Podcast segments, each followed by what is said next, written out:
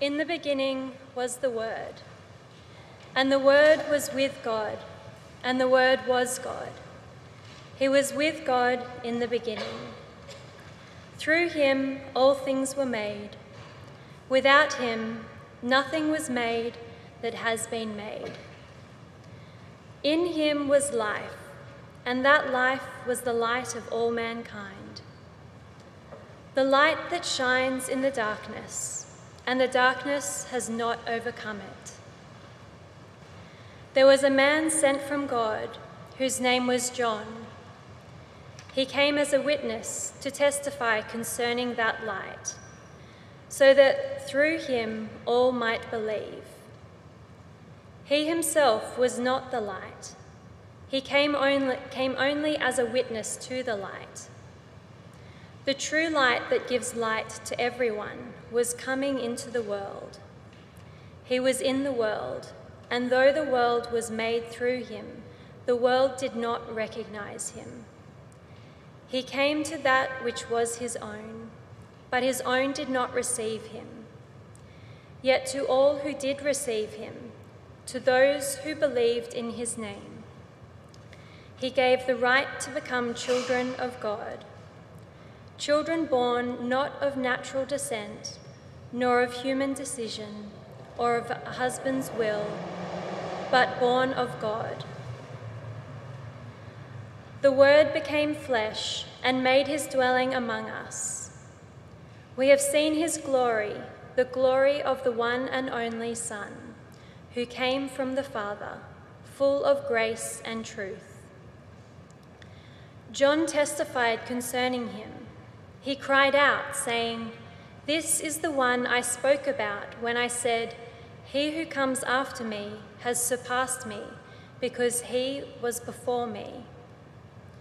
Out of his fullness, we have all received grace in place of grace already given. For the law was given through Moses, grace and truth came through Jesus Christ. No one has ever seen God but the one and only Son, who is himself God and is in the closest relationship with the Father, has made him known. Well, let me add my welcome to Justin's. My name is Tom. I'm the minister here at Church Hill who is responsible for the Garrison Church just over at the Rocks. Uh, I'm going to be taking us through one of the great passages of the New Testament that Kat read for us before, the prologue of John's Gospel in John chapter 1, as we look towards the ever coming Christmas day. Uh, please start by praying with me. Father God, we thank you for your word, and we pray now that as we consider it, uh, that we'd stand in awe of who Jesus is. We thank you, Lord, that you are a God who makes the first move and calls us home. In Jesus' name I pray. Amen. I don't know about you, but I, I, think most people are pretty suspicious of prequels. Uh, my generation in particular have been uh, scarred or made permanently suspicious by the Star Wars prequels. Uh, some of the younger people, maybe the Hobbit movies. Uh, suppose prequels are supposed to give us helpful information, uh, information that helps us to reinterpret a lot of what we already know. Uh, good prequels, like parts of The Godfather Part 2, or Indiana Jones and the Temple of Doom, or for the young at heart, Monsters University. They give us an understanding that helps us to, under, to understand what we already know, the parts that we have already come to understand. And John today is giving us a little bit of a prequel. Uh, he knows that we know the story of Jesus' birth. And of the four Gospels, John is the one that actually goes the furthest back in time to start his account of the birth of Jesus. He goes back to before anything else existed. John's account of the birth of Jesus goes back to the beginning of all things. Uh, it seems like a strange place for us to go at Christmas. But this is where our story begins. For us to get to the stable in Bethlehem, we first need to understand that this isn't the point when Jesus comes to exist. Unlike you or I, he exists before his birth, before he takes on human form in what we call as Christians the incarnation. Tonight, I want to explore this mystery and how it relates to the complex world that we live in. He was there at the beginning. He is the Word. The Word was with God, and the Word was God. The Son has been with the Father from the beginning of all things. In the beginning, sounding familiar, Genesis 1, in the beginning, when God created, He was there. In fact, through Him, verse 3, through Him all things were made. Without Him, nothing was made that has been made.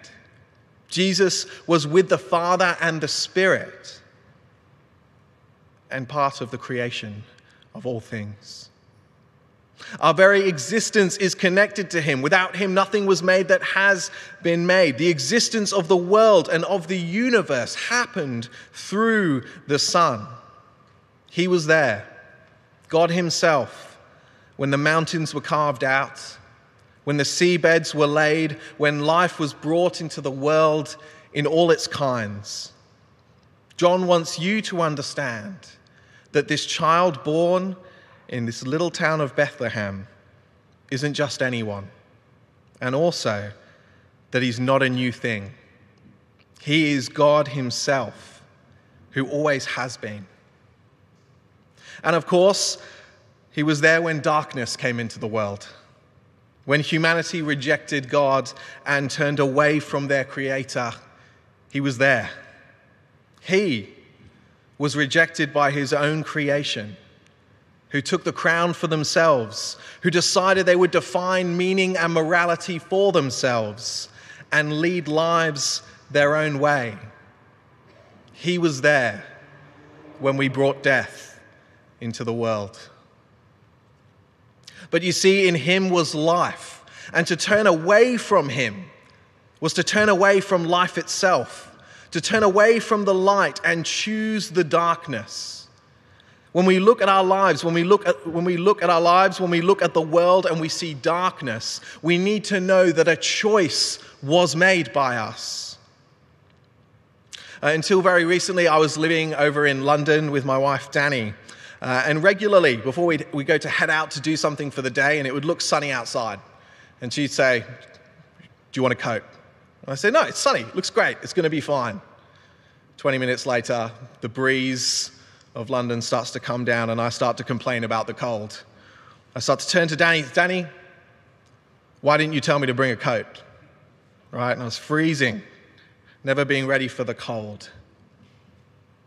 But to turn away from the light, we walked down the tunnel of darkness. And now, when we don't like what we find, when we don't like the conclusion of our choices, our arrogance, our pride, our commitment to thinking that we know what's best, when we don't like what we find, we cry foul. We turn away from God, then blame Him for the outcomes of doing just that. There have been many moments in history when the darkness seemed like it had won, that hope had seemed to dwindle or disappear completely. In the world now, it seems like one difficult issue comes after another. From COVID to overseas conflict to economic crisis, there is always the next thing.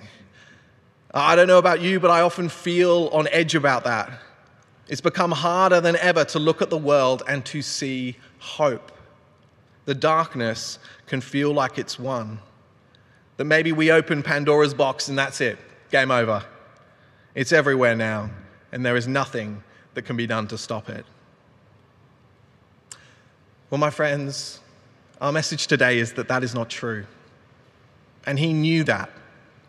You see, the darkness that we have chosen, it is still not more powerful than the very thing we've turned away from. He is the creator, the sustainer, and therefore the life in Him, the light of all mankind. It is greater than the darkness. The light shines in the darkness, and the darkness does not overcome it. There is hope still. Hope that the darkness can be dealt with. Hope that it does not need to be this way forever. Hope that something could be done. Christmas, for a lot of us, often means being around family. Uh, if your family is anything like mine, then there's always a chance that there's a little bit of tension in the room at various points. Uh, I come from quite a, a, a family that loves uh, confrontation. That's how we deal with problems. Uh, and so things can often get heated quite quickly. Uh, now, at the heart of these tensions, the reason why they rise so quickly is because everyone in the situation thinks they're right. And when people think that, the situation often feels unsolvable. And so me and my sister can tend to explode a little bit. The hardest thing to do is to be the one to make the first move when you know you're in the right, but you want to deal with what's going on. Well, in verse 14 of John chapter 1, we see one of the most profound sentences in human history. You see the God of all things, the creator of the world, the sustainer of life, make the first move. The first move towards those who rejected him. The first move towards those who hated him and loved the darkness. Even when we didn't even want him to, right? Even when we were happy with the darkness, happy with what we've chosen, not knowing the damage and pain it was causing and would keep causing, God took the first move. Verse 14 the Word became flesh and made his dwelling among us.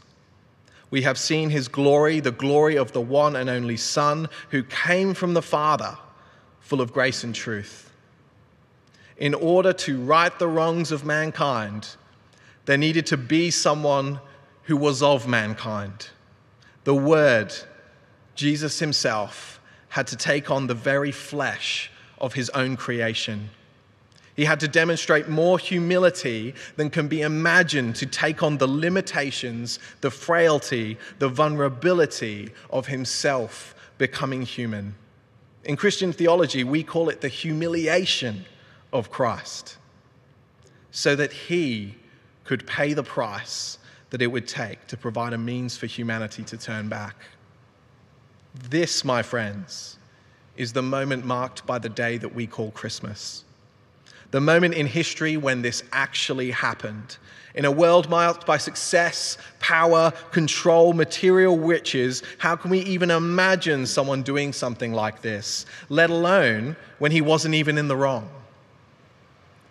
But this is the Christian God, the only God the one who makes the first move, who comes to reclaim his people from the darkness that they have chosen, knowing that only some of them will even recognize that he's done it and turn back to him. Knowing that on this day each year, billions will celebrate everything about the day except him. That in all the noise of Christmas, we might miss that crescendo of hope for all the world actually came through this God, humbling himself to be born in that little manger in Bethlehem, so that all who did receive him and all those who believed in his name, he would give the right to become children of God. Children born not of natural descent, nor of human decision, nor of a husband's will, but born of God. Over three Sundays in January, uh, I'm going to be running a course called Hope Explored. We'll have lunch. Uh, we'll learn more about this God and this hope that is for all mankind. And I invite you to come along. You've got one of these in your handouts that tells you all the details you need to know. I'd love for you to come along and take a step towards this God who's already made the first step towards you. I'd also like to invite you to take the Bible that you're holding right now. If you don't own a Bible, if you don't can't walk into your house and grab an easy English Bible immediately, then that Bible with a bow on it, that's our gift to you. Start by reading John's Gospel and see if you can see in it the light that has overcome the darkness. Happy Christmas. Let me pray. Father, we thank you for your word. We pray that you would help us to humble ourselves before you to stand in awe at the fact that you made the first move towards us. Lord, I pray that this Christmas you give us each a little moment to recognize this and to see that you are a hope for all mankind. Father, now also I bring to you our world. Father, our world is so full of conflict and pain. Father, we pray for the people of Ukraine and Palestine and Israel. We pray for people who are suffering and who will be without much this Christmas. We pray, Lord, that your Spirit would be with people, that you would grant people freedom from oppression, that you would heal those who are hurt. Father, we pray for people who are hungry in our world, that you would provide them with food.